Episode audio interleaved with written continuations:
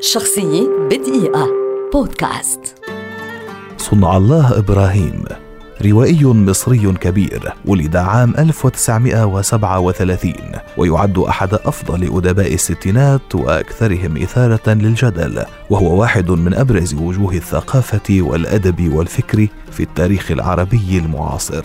درس الحقوق قبل أن يتجه إلى الأدب. وكانت أول رواياته بعنوان تلك الرائحة عام 1966 ثم جاء بعد ذلك كتابه إنسان السد العالي عام 1967 أما ثاني أعماله الروائية فكانت بعنوان نجمة أغسطس عام 1974 وكانت هذه الرواية واحدة من علامات التجديد في الرواية العربية والفن الروائي بصفة عامة قبل أن تأتي روايته الثالثة اللجنة التي صدرت عام 1981 وأثارت جدلا واسعا لتكر بعد ذلك سبحة الأعمال الروائية الناجحة. نذكر منها رواية يوم عادت المملكة القديمة عام 1982 التي نالت جائزة أفضل رواية لذلك العام من المنظمة العربية للثقافة والتربية والعلوم. رواية بيروت بيروت عام 1984 والتي تعد من أروع رواياته. رواية شرف عام 1997 التي وضعت في المرتبة الثالثة في ترتيب أفضل 100 رواية عربية ورواية وردة الصادرة عام 2000 والتي لاقت قبولا عظيما في الأوساط الثقافية المصرية واللبنانية والخليجية.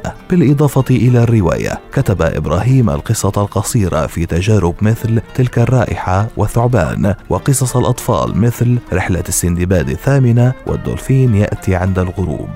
حصل صنع الله إبراهيم على جائزة ابن رشد للفكر الحر عام 2004 كما حصد جائزة ملتقى القاهرة للإبداع الروائي العربي عام 2003 والتي يمنحها المجلس الأعلى للثقافة لكنه مارس هوايته المفضلة في إثارة الجدل ورفض استلامها. شخصية بدقيقة. بودكاست.